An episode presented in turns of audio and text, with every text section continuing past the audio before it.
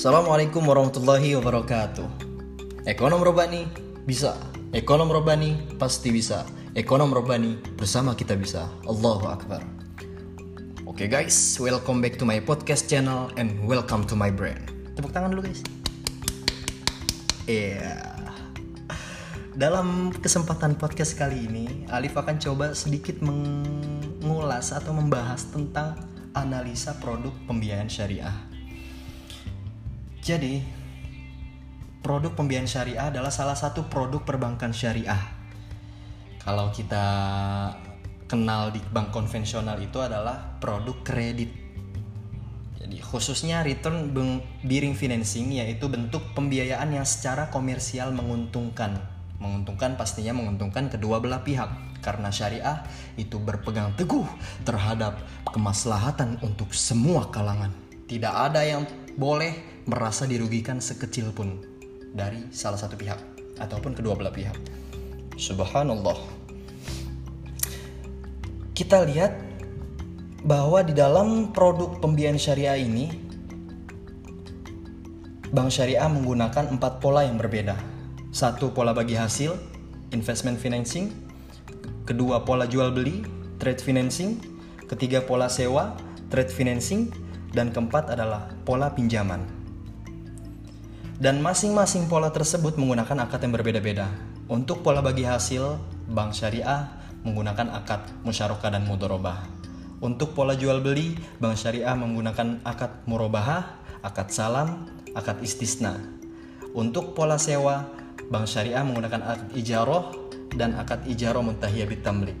Dan terakhir, untuk pola peminjaman, Bank Syariah menggunakan akad kord.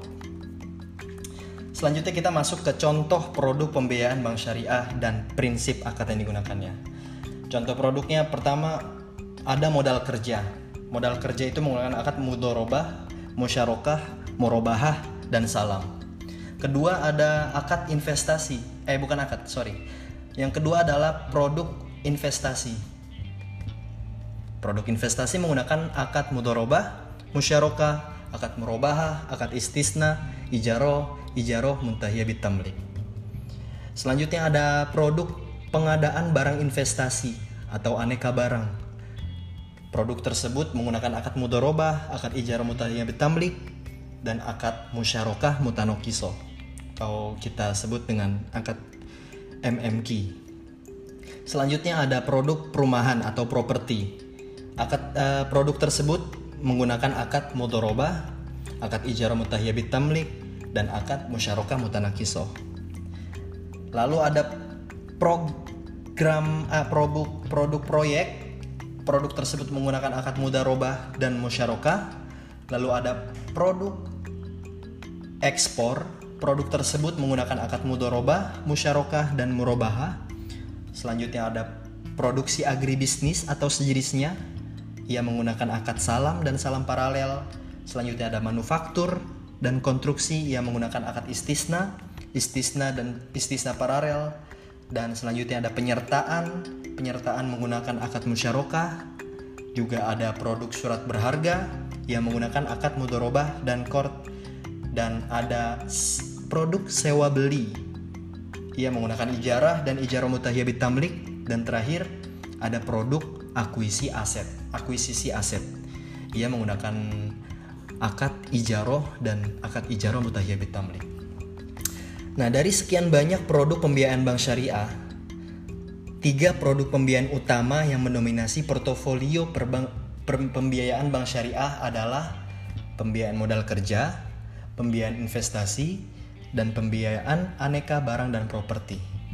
Jadi dari sekian banyak produk perbankan syariah, ada tiga produk yang sangat mendominasi dari pembiayaan tersebut, yaitu ada pembiayaan modal kerja, pembiayaan investasi, dan pembiayaan aneka barang dan properti.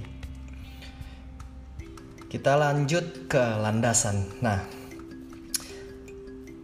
setiap uh, produk yang dikeluarkan oleh bank syariah mem memiliki landasan masing-masing.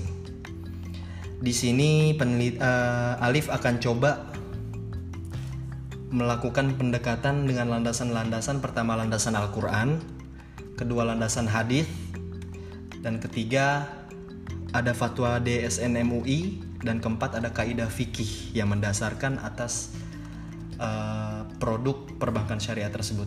Di akhir nanti baru kita akan sampaikan mengenai, mengenai makosid syariah yang telah diaplikasikan dalam produk perbankan syariah tersebut. Yang pertama, landasan dalam Al-Quran. Itu ada dalam surah Az-Zukhruf ayat 32.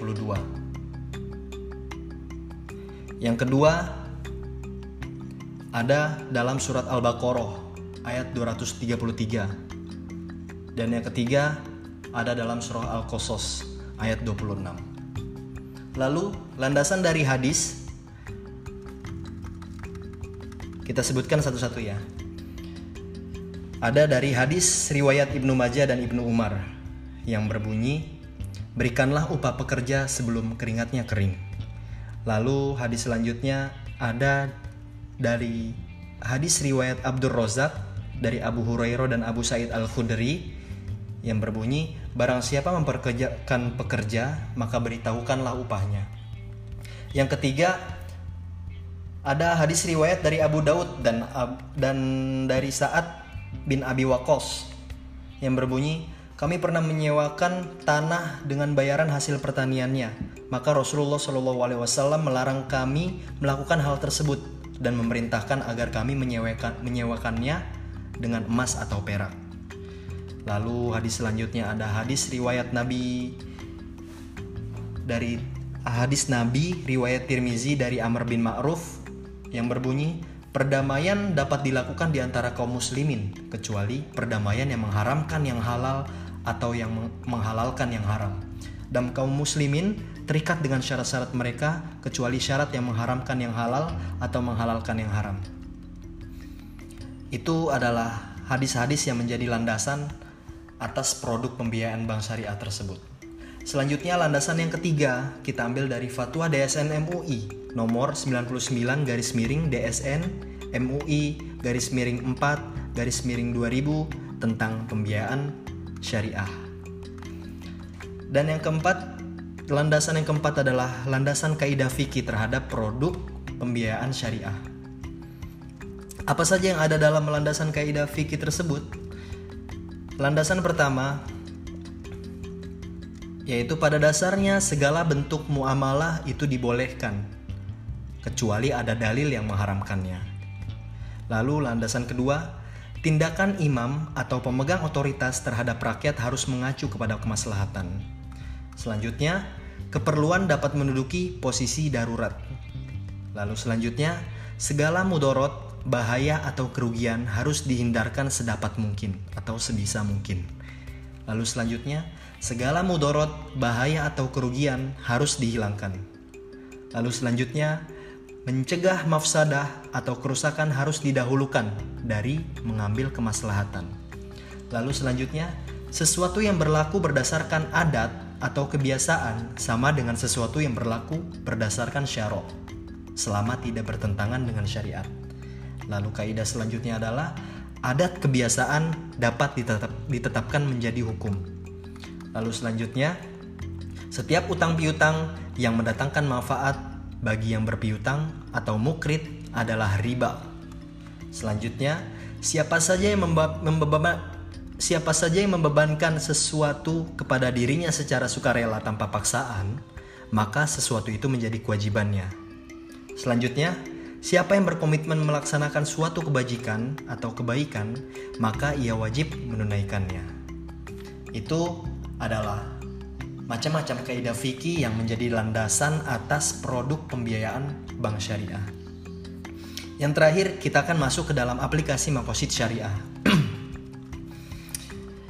aplikasi pertama adalah Hifzuddin. Hifzuddin ini terwujud diwujudkan oleh perbankan syariah menggunakan Al-Quran, Al-Hadis, dan hukum Islam lainnya sebagai pedoman dalam menjalankan segala sistem operasional dan produknya dengan adanya Dewan Syariah, eh, Dewan Pengawas Syariah dan Dewan Syariah Nasional. Jadi dengan adanya Dewan Syariah Nasional ini itu menjadi salah satu bentuk perbankan syariah mengaplikasikan makosid syariah yang pertama yaitu Hifzuddin. Karena kenapa? Karena dengan adanya Dewan Pengawas Syariah atau Dewan Syariah Nasional tersebut membuat keabsahan bank tersebut dalam nilai-nilai dan aturan Islam semakin terjamin dan insya Allah dapat dipercaya oleh seluruh kalangan kaum muslimin dan non muslim. Kita lanjut ke makosid syariah kedua yaitu Hifzun Nafs. Bank Syariah mewujudkan makosid syariah yang kedua ini atau Hifzun Nafs dalam setiap transaksi di bank syariah secara psikologis dan sosiologis menggunakan uh, secara psikologis dan sosiologis penggunaan akad-akad antar pihak menuntun manusia untuk saling menghargai dan menjaga amanah yang diberikan.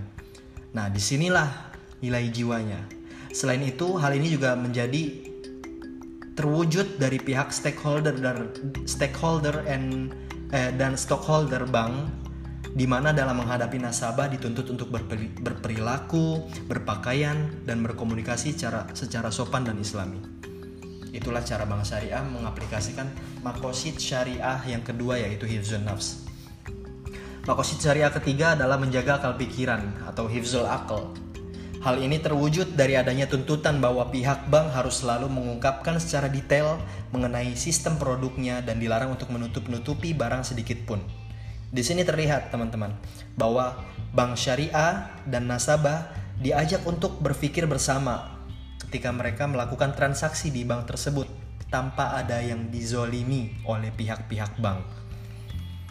Bank syariah ikut mencerdaskan nasabah dengan adanya edukasi di setiap produk bank kepada nasabah. Lalu kita lanjut ke makosid syariah yang keempat yaitu hifzul mal Hal ini terwujud jelas dalam setiap produk-produk yang dikeluarkan oleh perbankan syariah di mana bank berupaya untuk menjaga dan mengalokasikan dana nasabah dengan baik dan halal serta diperbolehkan untuk mengambil profit yang wajar. Selain itu, terlihat juga dari adanya penerapan sistem zakat yang bertujuan untuk membersihkan harta nasabah secara transparan dan keber kebersamaan. Lalu kita beralih ke makosid syariah yang terakhir ialah hifzun nasab atau menjaga keturunan. Tentunya hal ini terwujud atau diwujudkan oleh bank syariah dengan terjaganya empat hal di atas. Dengan terjaganya empat hal di atas, maka dana nasabah yang insya Allah dijamin halal akan berdampak baik bagi keluarga dan keturunan yang dinafkahi dari dana tabungan maupun usahanya tersebut. Jadi uh, cukup sekian dari analisis pembiayaan produk analisis produk pembiayaan syariah yang menjadi tema kita pada podcast kali ini.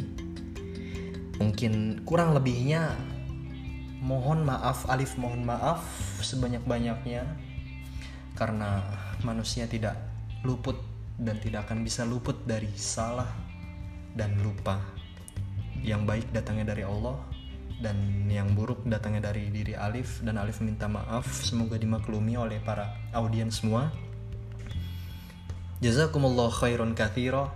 Wassalamualaikum warahmatullahi wabarakatuh. See you next time